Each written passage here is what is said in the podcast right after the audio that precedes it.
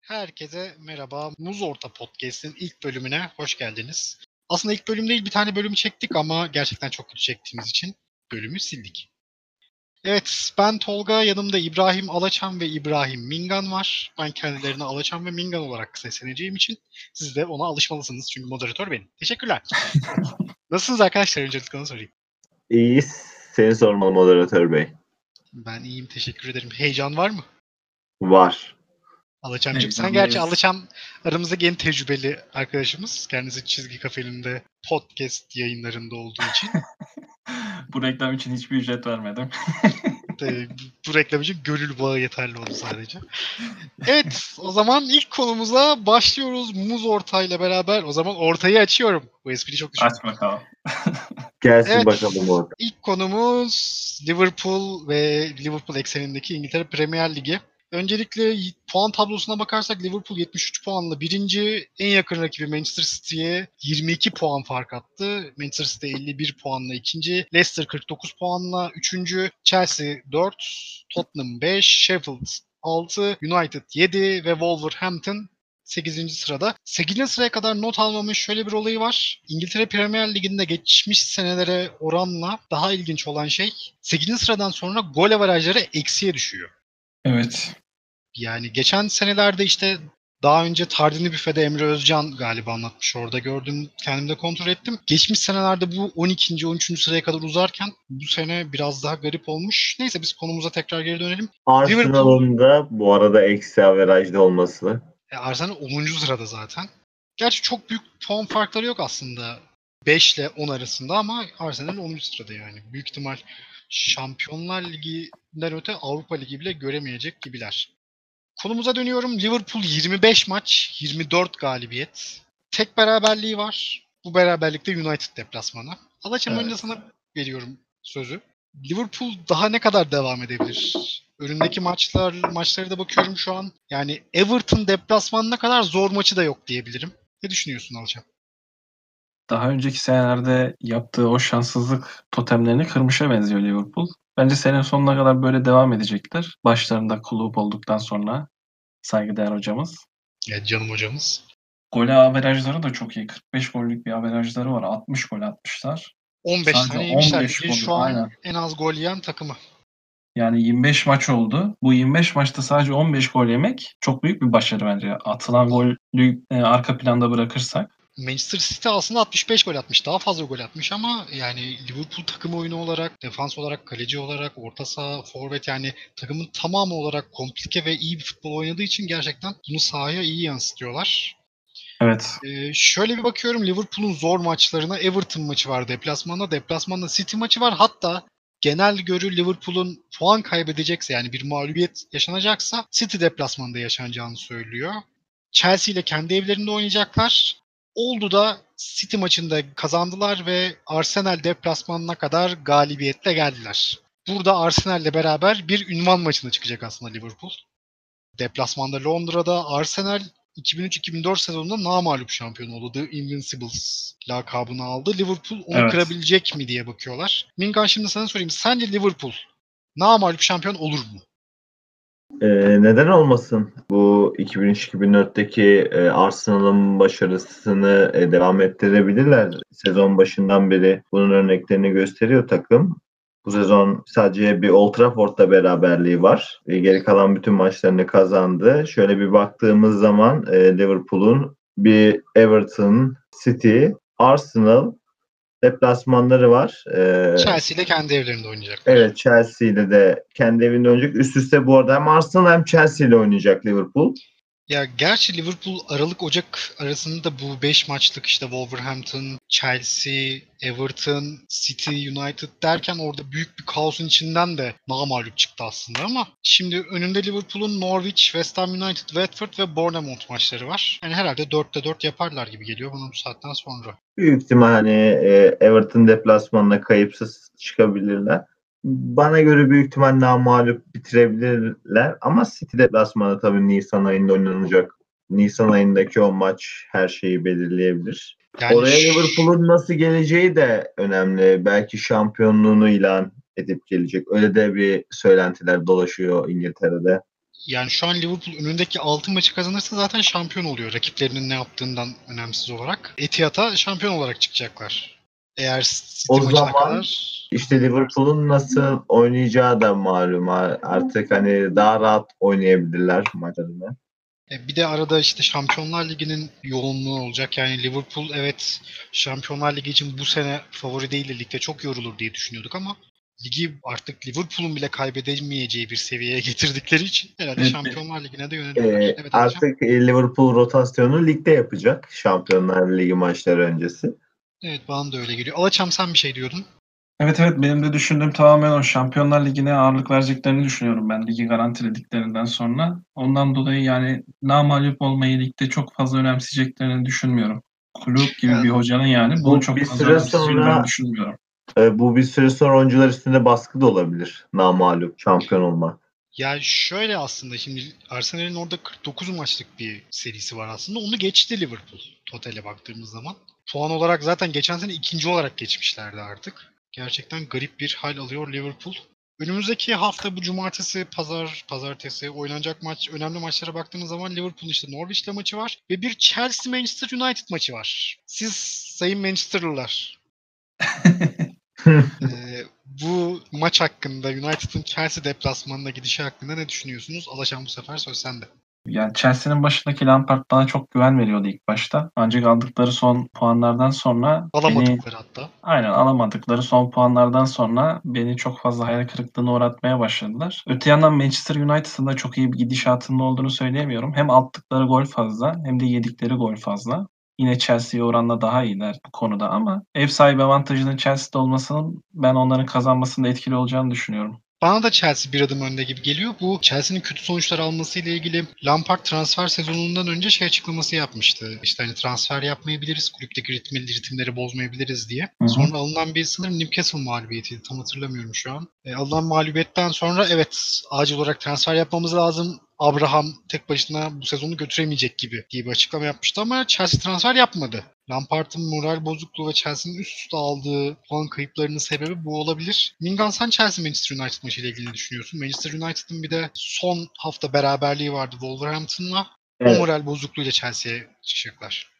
Chelsea de bu arada Leicester City ile beraber Leicester City ile beraber kaldık yani kaldı. şimdi Wolverhampton'la United birebir rakip olarak bakabiliriz. İkisi de 35 puanda. Hı hı. Hani Leicester 3. sıraya kendini atmış gibi gözüküyor ama e, bir de Manchester United'ın Bruno Fernandes transferi var tabii. O nasıl etki edecek? Direkt oynayacak mı?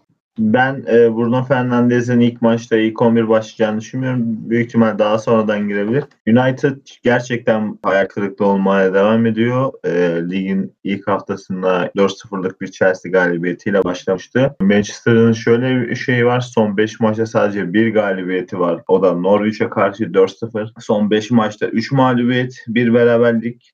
Yani United bıraktığı yerden gidiyor.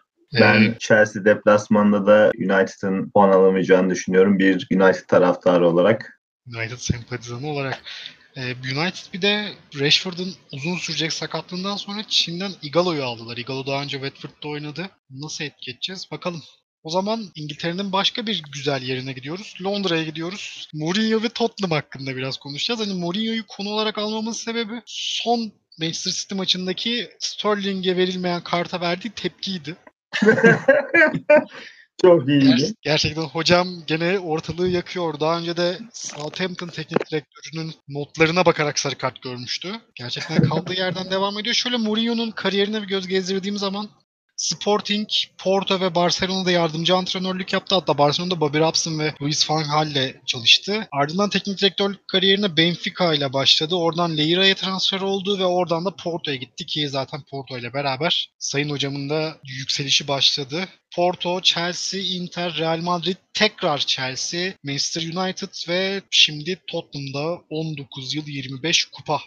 Evet, Mourinho en sevdiğim hocalardan biridir. Gerçekten sempatik bir adam, iyi bir teknik direktör. 2004'teki o Monaco finalini canlı izlemiş biri olarak güzel bir Porto o zaman De- Deco, Carvalho gibi isimler çıkarmıştı. Daha sonra tabii yanlış Şampiyonlar Ligi şampiyonluğundan sonra o kadro dağıldı. Mourinho'nun Chelsea'ye gidişi ve Chelsea'yi şampiyon yapışı. Damien Duff'lı güzel Chelsea kadrosu, sempatik bir kadroydu. Tabii daha sonra Inter'le e, 2010'da özellikle o Barcelona yarı finali Nou Camp'ta çektiği otobüs hala konuşulur. Aradan 10 yıl geçti. Snyder'in Ballon d'Or'u kaçırdığı sene. Aynı zamanda onu da Evet. olarak verelim. Barcelona'yı İtalya'da 3-1, rovanşı 1-0 yenilmişlerdi. Zaten son golü de son dakikalarda yemişti ve hala unutmadığım bir şeyse Mourinho ile alakalı Nou Camp'taki o bitiş düdüğüyle orta sahaya koşuşu. Evet zaten. Mourinho ile ilgili yapılan videolar, belgesellerde o koşuş mutlaka jenerikte yer alıyor. Ve en başta o jenerikte girer o koşuşu.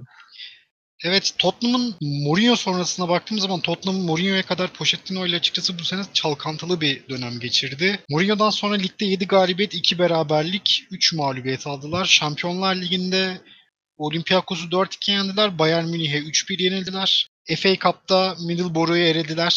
Dün de Southampton'ı elediler. Transferleri var. Eriksen'i Inter'e gönderdi Tottenham. 20 milyon euro gibi bir rakama. Eriksen'in sezon sonu sözleşmesi bitiyordu. Sözleşmesi bitmeden Eriksen'i paraya çevirdiler. Ve Ge- Ve- e, Gerson Fernandez'i kiraladılar. Evet Benfica'dan kiraladılar. Bir de PSV'den Berg Vision. Berg Vision. Evet. buna çalışmıştım e, ya. ve e, Berg 30, Vision'i kiraladılar. 30 milyon euro verdiler. Satın aldılar evet. Ve City maçında gol attı. Valla Mourinho'nun ben bu zamana kadar hep takipçisi olamadım. Real Madrid'e geldikten sonra izlemeye başladım. Ondan önce canlı değil internet ortamından izlediğimde Mourinho'nun oynama biçiminin sanki artık eskilerde kalmaya başladığını görmüştüm ben. Daha büyük takımlarla çalışmanın Mourinho için daha kötü sonuçlar vereceğini düşünüyordum. Nitekim Real Madrid'den sonra Chelsea'ye gelmesi de beni bu düşüncem hakkında yanıltmadı. O yüzden ben Tottenham'da olmasını ve bu takımla devam etmesini oldukça fazla istiyorum. Geldikten sonra zaten yaptığı iyi işlerde sen saydın. İstatistik olarak gayet Daha iyi yani evet. başladı. Ee, City maçının şöyle bir önemi var. Bu sene Mourinho Tottenham başına geçtikten sonra aldığı ilk büyük galibiyet City. Daha önce Manchester United'la karşılaştı, yenildi. Liverpool yenildi, Chelsea yenildi. İlk büyük galibiyeti ve gerçekten önemli bir galibiyet. Kaleyi bulan ilk şutta gol. İlk şutta gol. İnanılmaz bir tepki var gerçekten. Mourinho'nun imzası olacak tepkilerden biriydi. İnanılmaz bir adam Mourinho gerçekten. City'nin başında Guardiola olması bu galibiyetin en Evet büyük daha da daha da anlamlı hale getirdi yani. Mourinho'nun ilk büyük galibiyetini Pep Guardiola'ya saklaması gerçekten eski hesaplaşmaların Tekrar bir açıldı. Bir uzvuydu tekrar açılmasıydı. Buradan o zaman Şampiyonlar Ligi'ne atlayalım. Şampiyonlar Ligi'nde A grubundan Paris Saint Germain, Real Madrid çıktı. Galatasaray'ın da müthiş bir performansla elendiği gruptu. Evet.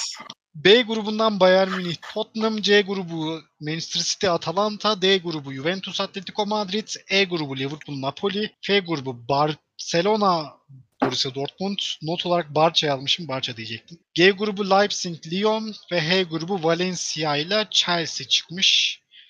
Eşleşmelerle ilgili birkaç sorum olacak size. Hatta direkt dümdüz yapalım bunu. Dortmund Paris Saint Germain eşleşmesinin galibi sizce kim olur? Bana göre favori Paris Saint Germain. İlk maç Almanya'da oynanacak. Borussia Dortmund iki transfer yaptı. Paris Saint Germain'in devre arası transferi yok. Sezon başında kurduğu kadrolarla devam ediyor. Borussia Dortmund Haaland'ı transfer etti. İlk 11 başlamadan 7 gol attı. Hayvan çocuk. Ve Hayvan ya. Aygır forvet. Emre Can'ı aldılar Juventus'tan. Dortmund'un iki transferi var. Almanya'daki maçın kafa kafaya oynanacağını, karşılıklı gol olacağını düşünüyorum. Ben Almanya'daki maçın gollü beraberlikle sonuçlanıp Paris'teki maçta Paris Saint Germain'in tur atlayacağını düşünüyorum. O zaman buradan da Alaşam'a uzanalım. Alaşam sence Dortmund Paris Saint Germain ne olur? Bence iki maçta da Paris maçı alacak. Dortmund yaptığı transferlerle fazlaca gol atabileceğini kanıtladı ama defansları bence hala çok yetersiz. Paris de bu yetersiz defansı aşabilecek çok güçlü oyunculara sahip. Mbappe Evet, gibi. Yani yedeklerin, yedeğinin Icardi olduğu bir takım. Aynen. Neymar gibi yani. Çok kolay adam geçebilecek oyunculara sahip. Draxler'in bile yedekten geldiği bir takım. Minga'nın dediği gibi çok gollü maçlar olacağını düşünüyorum ama iki ayakta da Paris'in net galibiyetine favori olarak görüyorum.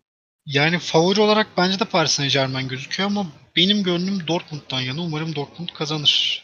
Ya tabii ki bir underdog olarak Dortmund her zaman gönüllerin kazanmasını istediği bir takım. Evet, Özellikle- bir de aşırı zenginleri sevmiyoruz. Evet Galatasaraylı olarak bize yaptıklarından sonra Paris'in kaybetmesini gönlümde ben de çok isterim. Evet, gerçekten bize yaptıklarından sonra. Evet diğer eşleşmeye geçiyorum bunu kapı bu bahsi kapatıp. Adem Basri de çok çabuk geçmiştin görmedim sanma.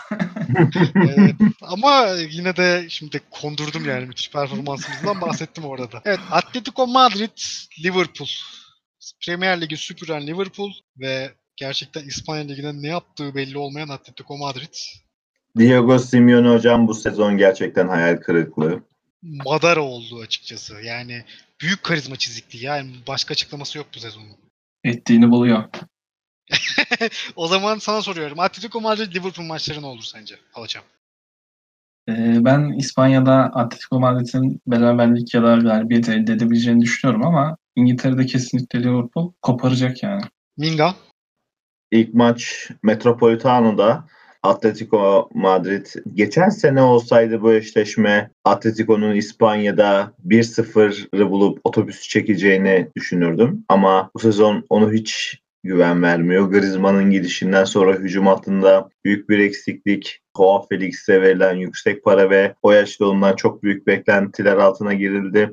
E, Atletico Madrid'de zaten Kieran Trippier ve Arias'ın sakatlıkları var. Yani Carrasco kiralıktan döndü Atletico Madrid'de. Kiralandı Atletico Madrid'e diye biliyorum ben. Ona bir bakalım. Ona bir dahaki programda bakalım. L- Liverpool'da Salzburg'dan Minamino'yu çok düşük bir bonservis bedeliyle kadrosuna kattı. Zaten Avusturya'da Minamino'nun- ve Avrupa'da konuşulan bir şeyse Minamino'yu bu neden çok düşük bir serbest kalma maddesi kondu. Ya, yani Salzburg'un da tamam evet Red Bull ortaklığıyla bir şeyler yapıyorlar ama Salzburg eninde sonunda. Yani ben Evet. eşleşmeyle ilgili Şöyle düşünüyorum bu arada. Ben Liverpool'un iki maçı da kazanacağını düşünüyorum. Evet ben Liverpool'un eşleşmeyi süpüreceğini düşünüyorum. Tabiri caizse yani. Ya Atletico Madrid'in ama ligde herhangi bir şey kalmadığı için Şampiyonlar Abi- Ligi'ne çok ağır yüklenmek zorundalar artık. Öyle de Liverpool'un da ligde bir şey kalmadı. Yani Liverpool da 22 puan fark atmış en yakın rakibine. Hani onda bir şey kalmadı ligde. Ben o yüzden sadece İspanya ayağında bu maçın oldukça çekişmeli geçeceğini ve Atletico Madrid'in beraberlik ya da galibiyet alabileceğini düşünüyorum. Yani Liverpool da sever bu arada deplasmanda kaybedip Bu arada. Atletico. Madrid bu arada Atletico Madrid'de Felix, Morata ve Costa'nın da şu an sakatlıkları var. Haftaya oynanıyor diye hatırlıyorum Norwich maçından sonraydı yani. Norwich maçında Kokye'nin de hafif bir sakatlığı var. Atletico'da cidden eksikler çok. Evet, Madrid muhabirimiz Mingan'a teşekkür ederiz. Diğer eşleşmeye geçiyorum ben. evet aktardık arada- Madrid'den. Bu arada Metropolitano'yu demeyi sevdiğin için dediğinin de farkındayım. Evet Metropolitano'da Atalanta, Atalanta Valencia. Daha doğrusu Valencia'ymış o. Valencia'ymış tamam. E, İspanyolca'da V'ler, başa gelen V'ler B diye okunuyor. Neyse bu çok anlamsız bir bilgiydi. Atalanta Valencia eşleşmesi. Yani benim bu eşleşmeyle ilgili fikrim ilk kendime söz veriyorum. Atalanta'nın İtalya Ligi'nde ve Şampiyonlar Ligi'nde iyi bir formu var. İyi de top oynuyorlar bence. İtalya Ligi'nin de şu an en çok gol atan takımı. Ben Atalanta'nın Valencia karşısında bir tık daha üst olduğunu düşünüyorum ve umarım Atalanta tur atlar. Yani ikisi daha underdog aslında. Ama benim gönlüm burada Atalanta'dan yana. Mingan sendeyiz. Evet e, Atalanta'nın geçen seneden kalma başarısı bu sezonda devam ediyor. Atalanta'da en önemli oyuncusunun devre arasında Juventus'a kaybettiler. Dejan Kulusevski'yi 35 milyon euro karşılığında Juventus'a sattılar. Nice'den bir transferleri var Tamase. Valencia'ya bakıyoruz. Florenzi'yi kadrosuna kattılar Roma'dan kiralık. Evet son gün kiralık hatta. Evet Öyle ve iki oyuncuları kiralıktı. Geri döndü onlar. Tony Lato ve Murillo. Şöyle düşünüyorum ben Atalanta'nın ilk maçta İtalya'da Valencia'yı yeneceğini düşünüyorum. Murillo bu arada geldi Celta Vigo'ya gönderdiler sonra. Evet. Yani oradaki sözleşmesi bitti Celta Vigo'ya sattılar Murillo'yu. Şöyle ben Atalanta'nın ilk maçı birkaç gündür de içimden öyle bir 3-1 gibi bir skorla Valencia'yı yeneceğini düşünüyorum İtalya'da. Bir iddia programında patlatırız buradan. E Evet. İspanya'da ne olur bilemem ama e, keyif veren futboluyla Atalanta'nın tarihi başarı elde etti bu sezon Şampiyonlar Ligi grubundan çıkarak. Ve güzel de bir rakiple eşleştiler. Kendilerine denk bir rakip. Şampiyonlar Ligi'nde yine bu tarz e, birkaç eşleşme daha var. Ben Atalanta'nın ilk maçta Valencia'yı yeneceğini düşünüyorum. Evet Alaçam sence ne olur Atalanta Valencia eşleşmesi? Ya ikisi de Miga'nın dediği gibi birbirlerine çok denk takımlar. Atalanta ligde kupa finalinde, kupa çeyrek finalinde Juventus'u yendi 3-0. Valencia'da geçtiğimiz hafta ya da ondan önceki hafta olması lazım Barcelona'yı yendi. 2-0'lık bir skorla. Yani kendileri sürpriz yapabilecek takımlar, gösterebilecek şeyleri var. Tamamen kendi evlerindeki, kendi atmosferlerindeki performanslarına bakarak maçların sonuçlarının bu şekilde sonuçlanacağını düşünüyorum ben. Peki gönlüm kimden yana Alaçam? Benim gönlüm Atalanta'dan yana. Çünkü kendilerini daha bir underdog görüyorum ben Valencia'ya oranla. Evet Valencia gene hani arada bir Avrupa'ya katılıp burada kendini gösteren bir ekip ama Atalanta ilk Şampiyonlar Ligi tecrübesinde bir üst turu gördü. Arası Türk takımlarına. Neyse. Diğer eşleşmeye geçiyorum. Tottenham Leipzig eşleşmesi. Ben favori olarak Leipzig'i görüyorum ya yani burada. Tottenham'ı eleyebilirler diye düşünüyorum. Ama Yani Mourinho sürpriz hocamın da- olmaz. Mourinho hocamın da elinde avucunda bir Şampiyonlar Ligi kaldı bir bakıma. Gönlüm Tottenham'dan yana. Mourinho hocam hocamın yüzü gülsün isterim ama ben Leipzig'i görüyorum. Alaçam sendeyiz. Ben Leipzig'in kazanmasını istiyorum bu maçta. Tottenham'ın lige daha fazla ağırlık vermesi gerekiyor. Son puan durumuna baktığımda yani. Ondan dolayı hem lige hem Şampiyonlar Ligi'ne yetişmeye çalışırken oyuncularını çok fazla yoracak bence Mourinho hocam. Ondan dolayı da Leipzig'i bu anlamda bir adım daha önde görüyorum. Gerçi Leipzig de yine ligde Biraz zor bir çal- durumda. Evet. Çalkalanmaya başladılar evet. Bir per- performans düşüklüğü var. Evet. Bingancım sence ne olur Tottenham Leipzig eşleşmesi? Gerçekten çok ortada bir eşleşme. Yine e, az önce de belirttiğim gibi kendine iki denk rakibin eşleşmesi. E, Mourinho hocamızın faktörüyle Tottenham'ı fırlatlamasını isterim. Gerçekten zor maç. İlk maç Londra'da oynanacak. E, Tottenham az önce de bahsettik. iki transferi var. Bir Getson Fernandez ve Ney Eindhoven'dan. Leipzig'te Bergvin? Dinamo Zagreb'den FM'cilerin de çok iyi bileceği bir evlat hani Olmo'yu kadrosuna kattılar ve Angelino'nun City'ye Kiralık olarak kalmışlar herhalde. Evet, Angelino'yu kadrosuna kattılar. Bir sol bek. Mourinho hocamızın sağ solunun belli olmayacağı için yine ben Tottenham'ı bir adım önde görüyorum. Olmadı yardımcısı uyarır maç sırasında. Ben Evet, iyi de bir, iyi de bir yardımcısı var. O zaman Evet. diğer eşleşmeye geçiyorum. Chelsea Bayern Münih eşleşmesi. Sanırım hepimiz Bayern Münih konusunda hemfikiriz. Doğru mudur? Kesin. Aynen öyle. O zaman bunu direkt atlıyorum. Zaten bu e, zaten bu iki takımın transferi yok. Transfer yapmadılar. Chelsea'nin zaten yasağı vardı. Sancho'yu almayı bekliyordum onların devre arasında ama Sancho'yu da almadı. Dortmund Sancho'yu satmayacağını açıklamıştı. Yani Evet. Bayern Münih'in de herhalde en büyük transferi Niko Kovac'ı kovmak oldu. Bence evet de. diğer eşleşmeye geçiyorum. Burada da Bayern Münih'e laf soktum. Merhabalar. Diğer eşleşme Napoli-Barcelona eşleşmesi. Ters bir eşleşme ama ben burada yine Barcelona'yı biraz bir adım önde görüyorum. Yani açık ara favori diyemem Barcelona'nın şu anki form durumuyla ilgili ki durumuyla ilgili tekrar konuşacağız zaten La Liga bölümünde. Siz ne düşünüyorsunuz Barcelona-Napoli eşleşmesiyle ilgili? Alaçam. Sürpriz oldu değil mi? Mingan'ı bekliyordunuz. Ben bu eşleşmede Napoli'nin kazanacağına kesin gözüyle bak. Maçlardan sonra. Hadi inşallah inşallah. Hadi bakalım. Ya Barcelona çok daldı ya. Özellikle zaten İspanya Ligi'ne geldiğimizde de konuşacağız. Messi ile alakalı olaylar, ondan sonra Valverde'nin gidişiyle alakalı, Abidal. Abidal'in yorumlarıyla alakalı Abidal. çok fazla takım olarak dağıldılar yani. Evet bir orada bir çalkantılar var. Bunu konuşacağız.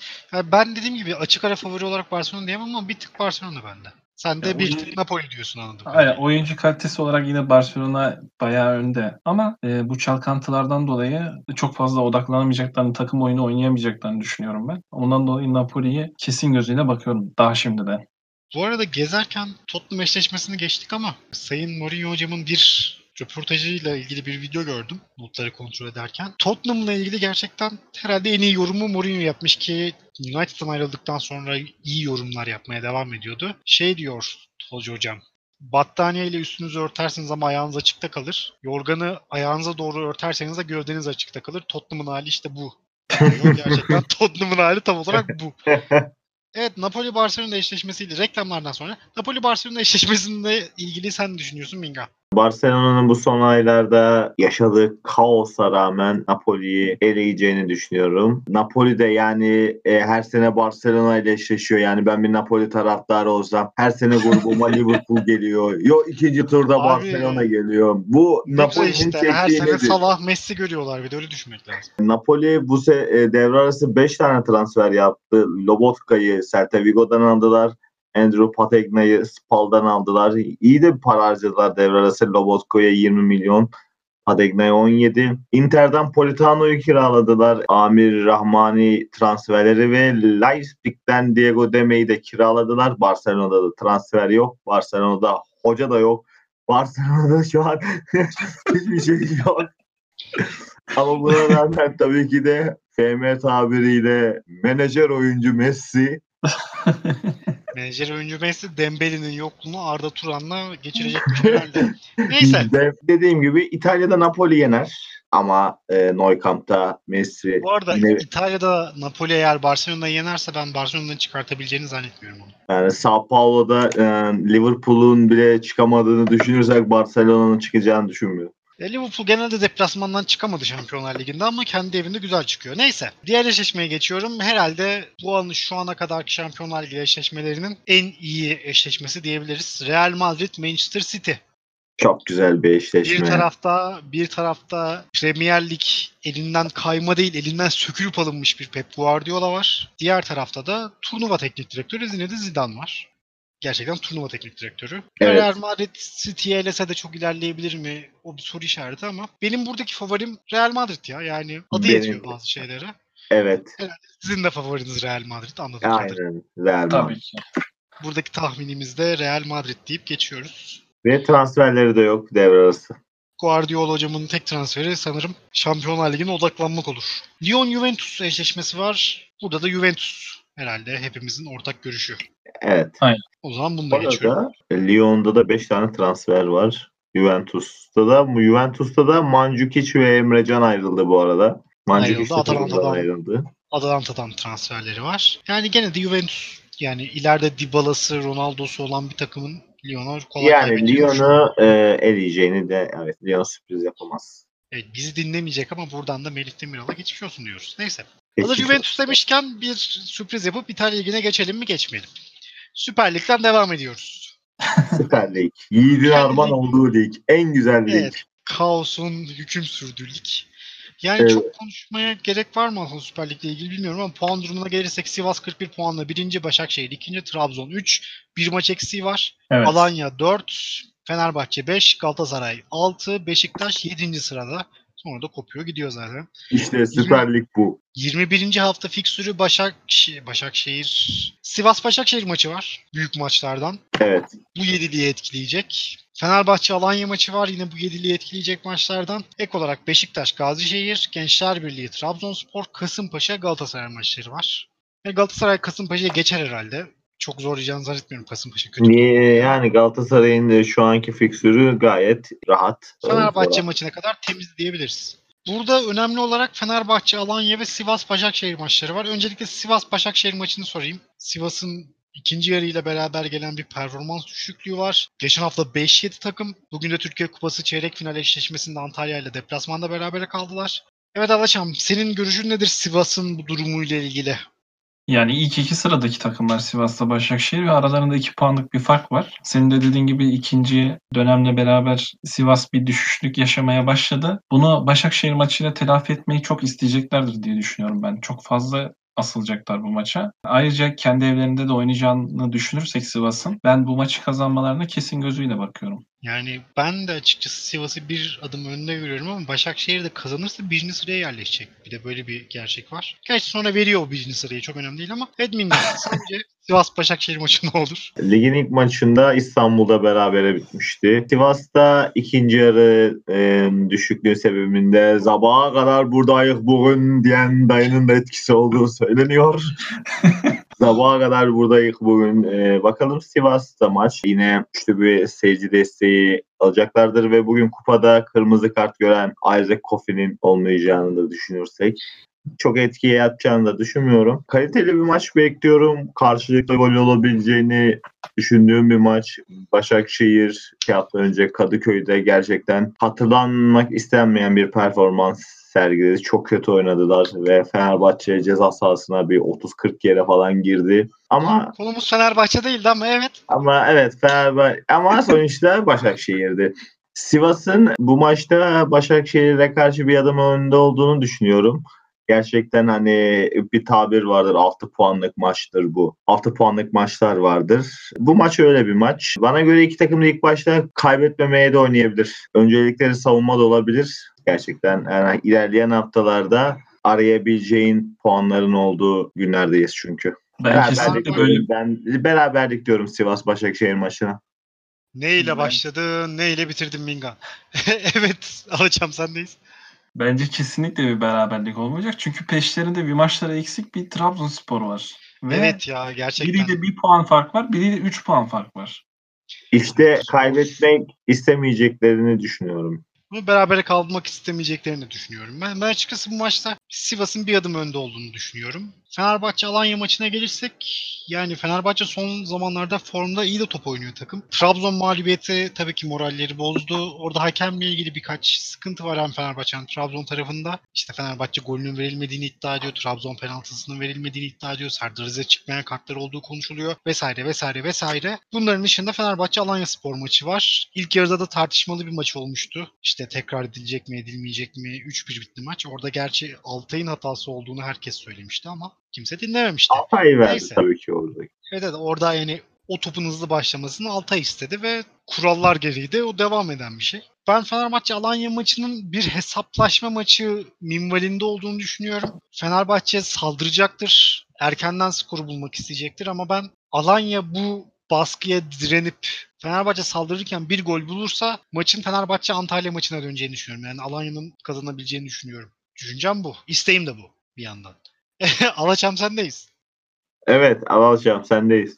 Şimdi Fenerbahçe senin de dediğin gibi artık takım oyununu iyice oturtmaya başladı. Öte yandan maçında Kadıköy'de olacağını düşünürsek Fenerbahçe için kesin bir galibiyet bekliyorum ben burada. Dördüncü sıraya da yerleşmeleri için çok büyük bir fırsat bu. Ondan dolayı bırakmayacaklarını düşünüyorum.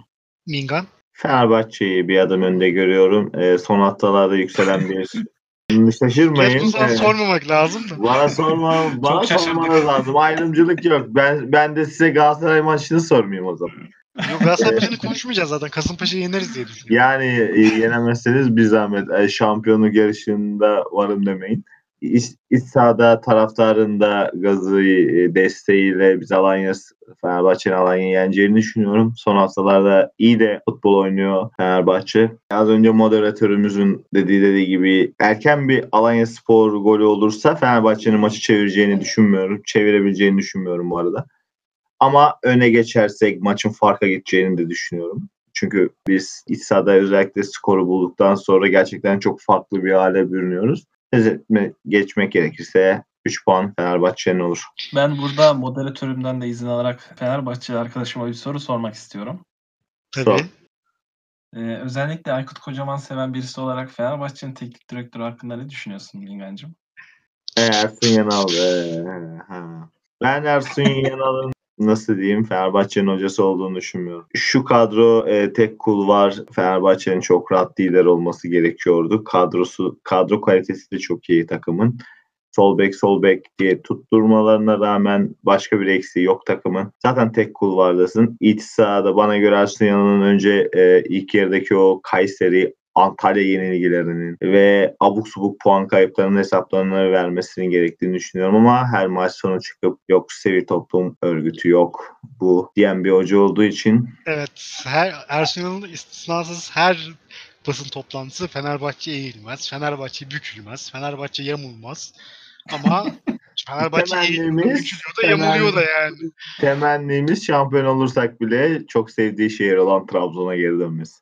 Trabzon demişken burada Sörlot'un 16 golle gol kralı ünvanını şu an taşıdığını söyleyebiliriz. Ya ben de Evet, ondan ger- bahsedecektim. gerçek- Her hafta Fenerbahçe maçlarında Muriç bir gol attı. Muriç bir gol daha attı diye bahsediyoruz. Sörloth 16 gol atmış süpürmüş gidiyor yani. Ya Sörlot gerçekten inanılmaz bir performans sergiliyor. Yani Sörlot'a baktıkça elman deri görüyorum. Canım acıyor.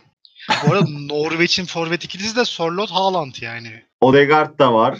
Forvet ikilisi olarak. Ee, Yani Odegaard da var. arkalarında hani yani o Arkada üç genç demek. Sheffield'a giden Burke var yani. Bir sürü iyi bir şey yakaladı. Ne? Jenerasyonu var Norveç. İyi bir jenerasyon yakaladı Evet, Norveç evet. Beşiktaş Gazişehir maçında herhalde Sergen efektle beraber Beşiktaş'ın kazanmaya devam edeceğini düşünüyorum ben. Ama ma- Yalçın- olduğu için artı 7 olabilir o maç bu arada. Böyle bir 5-3, 5-4 ilk periyot skoru mu bu gibi yorumlar olabilir. Evet. Larkin 40 sayıyla ilk periyodu bitirecek. Evet. Evet. Sergen Yalçın hakkında ne düşünüyorsunuz Beşiktaş teknik direktörlüğünde? Yani sezon sonu yolları ayırırlar gibi geliyor bana. ya Sergen Yalçın'ın büyük takımı yönetmesi Küçük takımda yönetemiyor ki. Ben e, Sergen'in bir sene bir takım başında kaldığını görmedim. Ben açıkçası o görüşe şöyle katılmıyorum. Yani e, Aykut Kocaman dışında bir de gerçekten ergen ilişkisine dönen Kemal Özdeş, Kasımpaşa ilişkisi dışında. Gerçi yeni Malatya'ya gitti Kemal Özdeş. Yani uzun süreli zaten Anadolu hocası yok. Yani bir hocanın en fazla kaldığı 7 ay, 8 ay. Ben Sergen'e şans verildiğini düşünmüyorum. Çünkü Alanya Spor'da çok iyi gidiyordu. Transfer yapmamak için adamı gönderdiler. E, Malatya'ya gitti, transfer istedi, gene gönderdiler. Yani buradaki sorun Sergen'in görev almaması değil de Anadolu takımlarının beyin yapısı olduğunu düşünüyorum. Ha Beşiktaş Sergen'in ayrılmasının yine Sergen'den kaynaklı olacağını düşünmüyorum. Çok zor bir zamanla geldi Beşiktaş'a. Yani Beşiktaş evet 33 puanda çok uzak değil liderliği ama ben Beşiktaş'ın havlu attığını düşünüyorum artık. Çok bir zor bir zamanda geldi ve bu zor zamanda Beşiktaş taraftarının kendi elemanlarını yeme gibi bir alışkanlığı var. Şenol Güneş'te de aynı şeyler oldu. Yani destek mesajları attılar attılar da takımı ıslıkladılar geçen sene. Abdullah Avcı'da da aynısı oldu bence. Abdullah Avcı'da da aynısı oldu. Yani İlk Abdullah Avcı'ya biraz daha dayanabilirlerdi bence. Evet. İlk başta değil yani geçen hafta işte Avcı hocam yerli Guardiola bu hafta o iyi ki gitti yani çok garip. Evet sosyal medyada ben de denk geldim onlara. Ve sosyal medyada bulaşılmaması, okunmaması gereken fenomenler genelde Beşiktaşlı fenomenler oluyor. Galatasaraylı, Fenerbahçeli fenomenler de tabii çok fazla var da Beşiktaşların hiçbirine gerçekten bulaşılacak gibi değil. Asist krallığına gelirsek burada da Ömer Bayram ve Vişka'nın 8'er asistle burayı paylaştığını görüyoruz. Hani Ömer Bayram'la ilgili de şey konuşuluyor. Yani Onyekuru form tutunca Yersiz alaba bu arada. yani Onyekuru form tutunca Ömer Bayram'ı keseceğimiz düşünülüyor ama Ömer Bayram da bu formuyla gerçekten nereye kadar gidebilir? Sence ne olur Ömer Bayram'ın bir sonraki yeri? Kulübe mi yoksa orta saha merkeze mi çekerler alacağım? Ben Onyekuru'nun performansının Ömer Bayram'ın ne olacağının asıl belirleyici, belirleyicisi olduğunu düşünüyorum. Eğer Onyekuru iyi bir performans gösterirse Ömer Bayram'ın kulübede kalacağına kesin gözüyle bakıyorum ben. Yani Yani normalde de ben Ömer Bayram'ı e, sonradan oyuna girip büyük işler yapan bir oyuncu olarak görüyordum. Tam bir evet patlama yapabilecek bir oyun. Evet evet. Çünkü o, o ayarda bir oyuncu. Bir süre çok iyi oynuyor. O bir süreden sonra düşmeye başlıyor. Evet ve saçma sapan tercihleri oluyor maç esnasında. Yani iyi niyetli gerçekten mücadele ediyor ama şey kafasını çok kaldırmıyor topla ilerlerken. Ömer Evet, Bayram'ın en evet. büyük sorunu olabilir. Nebil Yani Dirar Galatasaray- gibi. Galatasaray orta sahasında herhalde Seri Lemina ve Emre Akbaba üçlüsüne hepimiz okeyiz gibi. Ya Emlak Baba'ya ben baştan okeyim zaten. Emlak Baba ölene kadar Yunus Belhanda'yı yedirmeyeceğiz size. Sizin gibi zihniyete. Belhanda artık gidebilir sanırım. Fatih Yunus Terim de noktayı koydu herhalde. Fatih Terim en son hasta bu herif ya diyerek. Gerçekten hocam hasta he- Fatih hocam bizi dinliyor musun bilmiyorum ama seni çok seviyoruz hocam önce. Seviyorum kendi adıma. Ama hocam madem hasta bir herif oynatma. Adam mı yok takımda? Atalay'ı oynat. Yani oynatma Belhanda'yı ya. Ya bir sonraki maçta Belhanda ilk 11'de olursa zaten ben izlemeyeceğim o maçı. Daha ilk 11'de olmaz herhalde ya. Çünkü Lemina'nın kart cezası bitti. Seri dönüyor. Emrah Baba sağlıklı. Ayağı kopan Emrah Bo bir yılda dönüp formayı aldıysa yani Belhanda'dan. Adamın ayağı koptu geri Bu döndü. arada şimdi bu arada Emrah Baba bu formuyla yani bu istatistiğiyle her takımda kopuk ayağıyla geri döner. Yani ilk maç asist, ikinci maç bir gol, bir asist, üçüncü maç gol. Üç golle döndü zaten kafadan. Nazar değmesin aman. Bir de iyi dediğimiz oyuncular sakatlanıyor. Emre Akbaba çok kötü arkadaşlar. Oo çok kötü. Belhanda muhteşem oynuyor. İnşallah sakatlanır. Evet 90 artı grubu olarak maşallah dediğimiz 3 gün bile yaşamıyor. Evet evet. Evet, Gerçekten. e, Kasımpaşa maçında bir Emrah Baba sakatlığı bekliyor çünkü 90 artı bir futbolcu öldü. Yani 90 artı grubu olarak şöyle özetleyebilirim. Bir WhatsApp konuşmasında sevgili Mingan Falcao'yu yerdi, yerdi, yerdi. Falcao gol attı. Ardından övdü, övdü, övdü. sakatlandı. Biz böyle bir grubuz. Bize çok güvenmeyin yani. yani evet. Mesela şimdi dedik ki şampiyon ol dedik.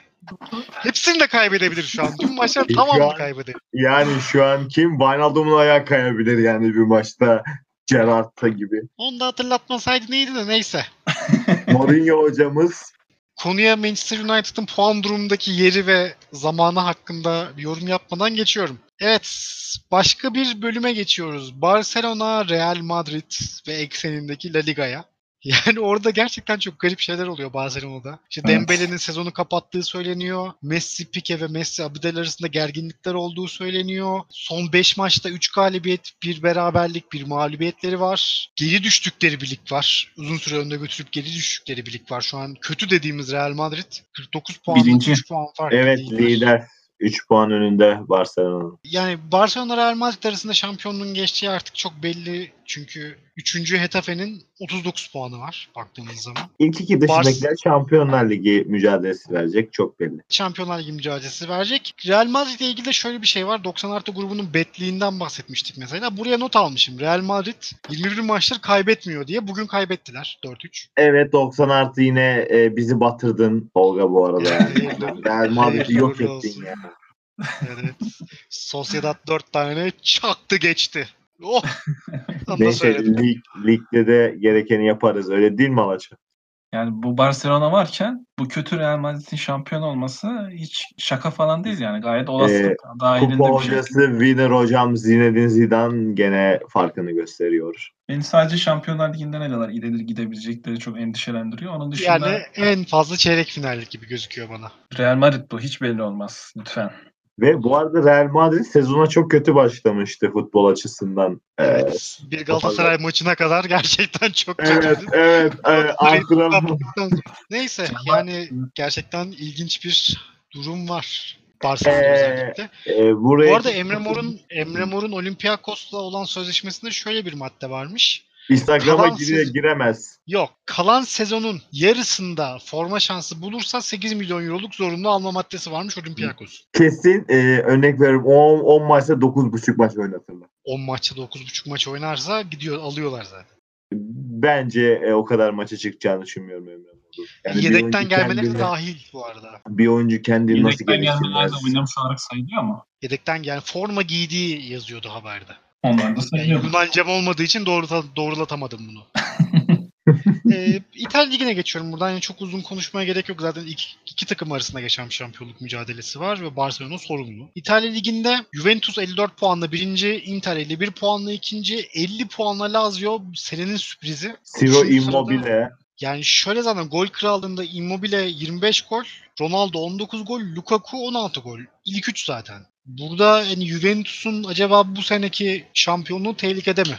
Sizce Conte hocam acaba şampiyonluğu alabilecek mi Juventus'tan? Conte hocam gerçekten farkını ortaya koyuyor. Gerçekten tam bir lig hocası, turnuva hocası diyemem. Turnuva konularında başarısız. Juventus'ta Chelsea ile başarısızdı. Ama ligde her, her daim başarılı. Zaten Inter ligin ilk yarısında acaba Juventus'un hegemonyası bitiyor mu havası verildi ama Inter maalesef Augsburg puan kayıplarına karşı Juventus da yapmaya başladı Augsburg puan kayıpları. Şu an e, arada 3 puanlık bir maç var. İlk maç Giuseppe Meazza'da oynanmıştı. Juventus kazanmıştı. İkinci maç Torino'da olacak bu aralarındaki maç. Yine bir Lazio var. Hayvan gibi bir performansı devam eden Immobile var. Immobile şaşırtmıyor. Yani geçen senelerde de böyleydi. Bu sezon bilemem ama şimdi e, küçük Premier Lig Inter denebilir artık gerçekten. Evet. Inter Eriksen'i aldı, Ashley Young'ı aldı, Victor Moses'ı aldı. Hatta Victor Moses sakat olduğu için Fenerbahçe ile antrenmanlara çıkmıyordu. Inter transferi açıklanınca antrenmanlara çıkmaya başladı. Ee, işte evet daha bir anda sakatlığı bitti. Lukaku var, Alexis Sanchez var. Inter gerçekten garip bir kadro kurdu. Bu arada son 5 maçlara bakarsak Juventus'un 5 maçta 4 galibiyet, 1 mağlubiyeti var. Inter'in 3 beraberliği, 2 galibiyeti var. Ve Lazio'nun da 2 beraberlik, 3 galibiyeti var diyebiliriz. Lazio'nun taraftar şovunu gördünüz mü bu arada telefon ışığıyla yaptıkları? Evet. Gördüm. Yani gerçekten bizimkiler de anca Samanyolu falan söyleyerek sallasınlar ışıkları. Ya da Meksika dalgası. Ya da Meksika dalgası evet adamlar neler yapıyor. El alemin taraftarı neler yapıyor gerçekten. Yani uzun bir süredir ıslık, top rakipteyken ıslık falan. Öyle takılıyoruz biz. Uzun bir süredir Ultra Aslan da artık koreografi Ultra Aslan deyince aklıma Hıncal Uluç geliyor. La la la salır Galatasaray. Bu arada Hıncal hocam da gerçekten büyük toteme geçti. Galatasaray'ı bırakmış bu arada. Galatasaray'ı bıraktım falan dedi. Gerçekten yüzü kararttı. Beşinci yıldızı istiyor o yani. Şey bu adam bence e, ölümünü gerçekleştirecek kişi de. Abi yani Galatasaray şampiyon olduktan sonra cemiyete ilk giden adam zaten Hıncal Uluç yani. Sevmiyorum etmiyorum diyor ama kutlamaya gidince de deli gibi kutluyor. Evet Şampiyonlar Ligi'ndeyken Haaland ekseninde küçük bir Almanya turu yapmıştık. Biraz o Almanya turunu büyütelim. Ben Bayern Almanya'dan Münih- önce bir şey söylemek istiyorum. Buyur canım.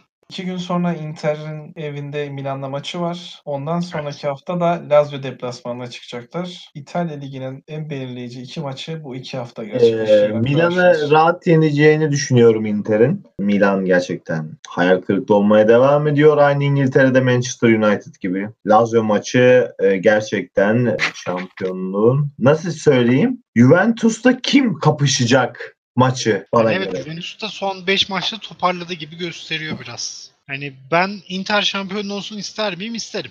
Ben Inter istiyorum. E, Conte'yi de Conte'den de dolayı artık ve Juventus'un hegemonyasının da bitmesi gerektiğini düşündüğüm için. Yani Lazio'yu istemem açıkçası. Lazio biraz ırkçı bir taraftar grubuna sahip. Evet kendi futbolcusuna bile ırkçılık yapan bir taraftar olan bir kulüp. O yüzden Lazio'ya geçiyorum. O zaman Almanya'ya zıplıyorum şu an izninizle.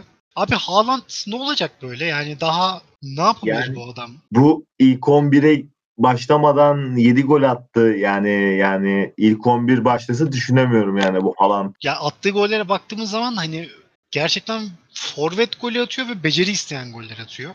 Evet. Yani sıfırdan attığı bir gol var. Köln'e attı galiba. Evet. İşte A- Augsburg maçında geriden gelip attı, yaptığı hat-trick var. Geçen hafta 90 yani ilk 90 diyorum. Geçen hafta ilk 11'de başlayıp gol attı diye hatırlıyorum. Orada da Dortmund'un da kurduğu bir futbol manager kadrosu var. İşte Brent, Sancho, Hazard, Haaland, geride işte eski FM'cilerin sevdiklerinden Hummels var. Evet. Garip bir kadrosu var. Orada da Axel Witsel. Aynen. Ee, ve e, kadrosunu tecrübeli oyuncularla da harmanladı. Ve ilk dönemki çalkantılı muhabbetine rağmen liderden 3 puan geride şu an. 3. sırada Evet. 39 puanla. Bayern Münih 42 puanla birinci. Son 5 maçında kazanmış Bayern Münih. Leipzig 41 puanla ikinci sıraya düştü. Onlarda da son 5 maçta 2 galibiyet, 2 mağlubiyet, 1 beraberliği var. Pardon 1 bera bir mağlubiyet, 2 beraberliği var. Dortmund 39 puan, 3 galibiyet. Bu 3 galibiyet de Haaland geldikten sonra oldu. Mönchengladbach 39 puanla, Leverkusen 34 puanda ve devre arasının transfere en çok para harcayan takımı Hertha Berlin 23 puanla 15. sırada. Yani yaptıkları transferler Lyon'dan Tussard'ı aldılar 25 milyon euroya. Piatek'i aldılar 22 milyona. Kunha'yı aldılar ve Asko Kibar'ı aldılar Stuttgart'tan 11 milyon euroya. Orada da bir el değiştirme üzerine yatırım var. Yani Hertha Berlin acaba dedirtebilir mi bir sonraki sene için veya ondan sonraki sene için, önümüzdeki 5 sene için en azından şampiyonluk adayı olabilir mi? Sence alacağım olur mu? Valla bence olabilir. Alman Ligi'deki takımlar artık kendilerini geliştirmeye yavaş yavaş başladılar. Almanya Ligi genelde büyük liglerin son sıralarında yer alır. Daha Bu arada fazla Almanya adından söz Ligi'nde edileceğini düşünüyorum ben. İyi top oynanıyor yani kötü top oynanmıyor Almanya Ligi'nde. Yani bana İspanya Ligi'nden daha iyi geliyor öyle söyleyeyim. İspanya ve İtalya Fransa'da yine ya. kesin. Fransa'nın ben büyük liglerden biri olduğunu düşünmüyorum açıkçası. Ya o da Yani zaten lig 5. haftada bittiği için. Bir de büyük takım kalmadı artık. Yani Marsilya'nın durumu belli, Lyon'un durumu belli, Monaco'nun durumu belli. Orada Ee, o Paris Saint? Germain var. Bir de Paris Saint Germain'e her sene farklı bir takım kafa tutmaya çalışıyor ama bunu pek bir sezon bir sezon Lille geliyor, bir sezon Monaco geliyor. Bir Bir sezon sezon Rennes geliyor yani. bir Fransa'da Değişiyor. Fransa'da 19 takım diyor ki "E, o piti piti seçiyoruz bu sezon. Kim Paris'e rakip olacak? O piti piti yapıyorlar aralarında. Bir E, takım neyse. çıkıyor ki Evet sezon- yani Fransa Ligi ile ilgili de konuşacak çok bir şey yok. Almanya'ya geri dönersek Haaland'la ilgili şöyle bir şey var. Borussia Dortmund, Leverkusen, Leverkusen diyorum. Borussia Dortmund, Lewandowski ve Götze'nin ayrılışlarından sonra bir daha serbest kalma maddesi eklemeyeceğini söylemişti ama Haaland'a yaklaşık bir 85 milyon euro gibi bir madde eklemişler galiba. Bayern Münih için Bayern bu Münih para için. Bayern Münih verir bu parayı bu arada. Ee, Yani herhalde Lewandowski ama işte orada da şöyle bir şey var. Lewandowski'nin emekliliğinden sonraya kadar Haaland orada kalır mı? Kalır kalır. kalır 85 Bayern başka Münih kimse isterse kalır. Yani, Yani o parayı aslında- ödeyecek ya İngiltere'den birisi olacak ya da İspanya'dan Real Madrid olacak. Real Madrid, Barcelona. Gerçi Barcelona Dembele'den sonra herhalde Dortmund'dan bir sürü alışveriş yapmaz. Dembele gerçekten çok büyük hayal kırıklığı. Ağrılarım var kendimi iyi hissetmiyorum deyip Barcelona'da oynaya, oynamamak. Bu arada Barcelona'nın ben Haaland gibi bir oyuncu isteyeceğini de sanmıyorum. Ya şurada şimdi bir gerçeği konuşmamız gerekiyor. Messi 33 yaşında. Yani Messi'nin önünde de en fazla 3 senesi var bence top seviyede oynayabileceği. Yani Ronaldo mesela Messi Ballon d'Or'u alana kadar Ronaldo da düşüşteydi aslında. Ballon d'Or'u aldıktan sonra Messi Ronaldo biraz hırs, hırs yaptığı için şu an üst üste atıyor ama onun da ben uzun süreli olacağını düşünmüyorum. Kendimize itiraf etmemiz gereken bir şey var. Maalesef bu adamlar yaşlandı. Kabullenemiyoruz evet. Messi Yani Hertha gider mi? Konu açıldı. Evet Hertha Berlin. Bilmiyorum hani en kötü ilerleyen senelerde Şampiyonlar Ligi potasına girebilirler. Bir yere kadar Bayern Münih'i zorlayabilirler. Ama e, Yani bilmiyorum hani kolay kolay Bayern Münih'in seviyesine çıkacak bir takım olduğunu düşünmüyorum Almanya'da. Yani ben de çok düşünmüyorum. Yani en, Dortmund en fazla bir iki sene kafa tutabildi Bayern Münih'e. O da Klopp'un Orada- evet Klopp sezonu. Orada gerçekten hani Bayern Münih isterse başka takım şampiyon olur gibi bir durum var. Bavyera e, A, ligi kontrol ediyor. Bu Evet, arada arkadaşlar- iki gün, iki gün sonra Bayern Münih ile Leipzig, Leipzig'in maçı var arkadaşlar. Evet o da heyecanlı bir maç olacak gibi duruyor. Yani Bayern Münih alır gibi geliyor bana açıkçası. Yani 5'te Evet. 5 ile gidiyorlar şu an ve gerçekten kaybetmeye niyetleri yok gibi duruyor. TikTokçu Alfonso Davies'i de sol beke monte ettikten sonra birazcık rahatladılar da açıkçası. Evet arkadaşlar ekleyeceğiniz başka bir şey var mı? Alacağım önce sözü sana vereyim. Ya ben Messi'nin Manchester City'ye gitme ihtimali hakkında konuşmak istiyorum arkadaşlar. Tabii ben ki. artık Messi'yi Barcelona dışında bir takımda görmek istiyorum. Messi zaten çıkacaksa e, Guardiola'nın olduğu bir takıma gidebilir. Bir işte Guardiola faktöründen dolayı bu ihtimali göz önünde bulunduruyorum ben. Yani Guardiola'nın kendisi demiş zaten gelebilir diye. gelebilir, gelmesini de çok isterim demiş. Messi Yani- Galatasaray'a geliyorum dese ben de isterim gelmesini. Messi çok Yani, reddedecek değil. yani, yani şimdi Messi yani. Yani açıkçası ben Barcelona'dan ayrılacağını çok düşünmüyorum. Yani futbolu Barcelona'da bırakır gibi geliyor bana Messi.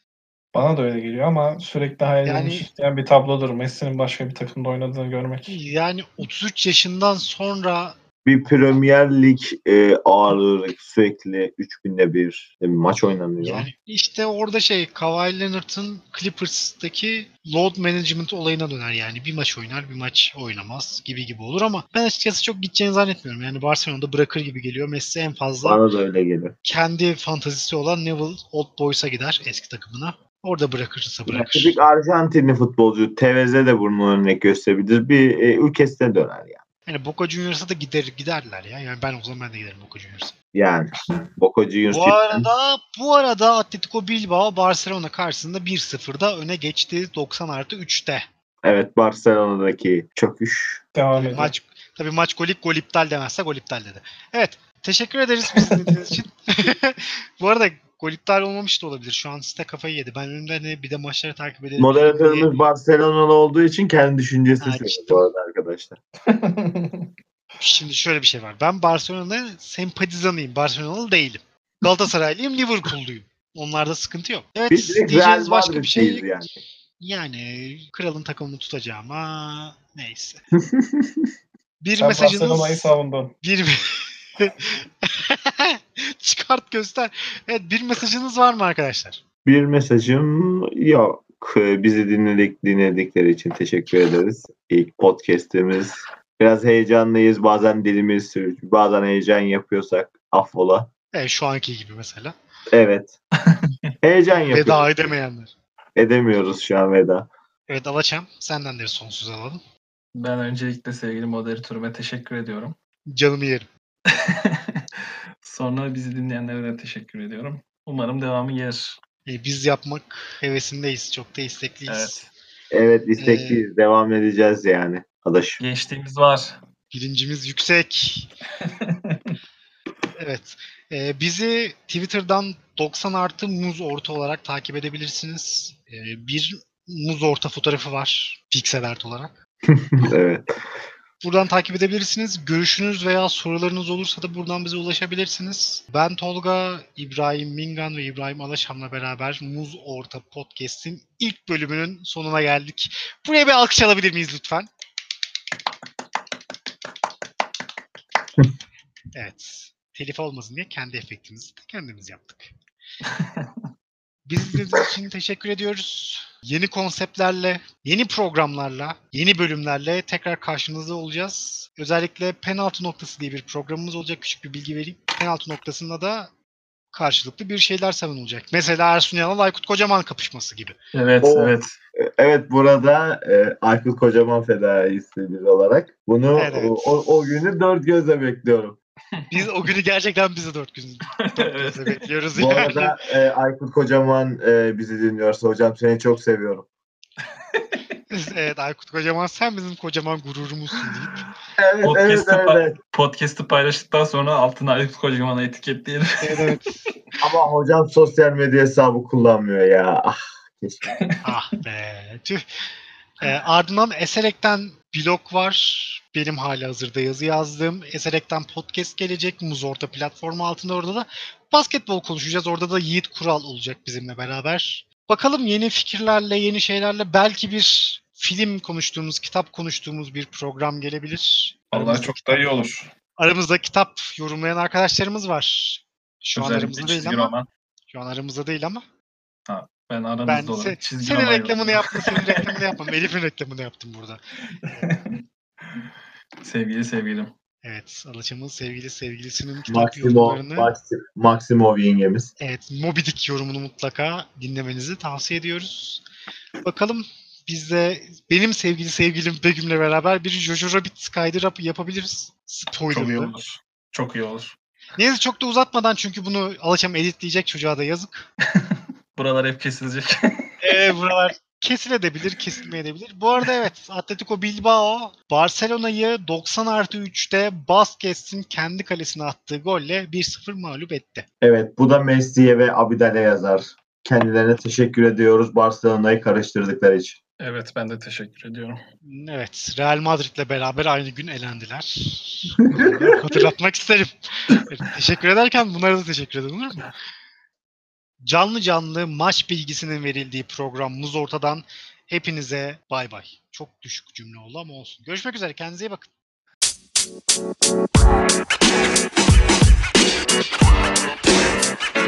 You know, man. You know, man. You know, man.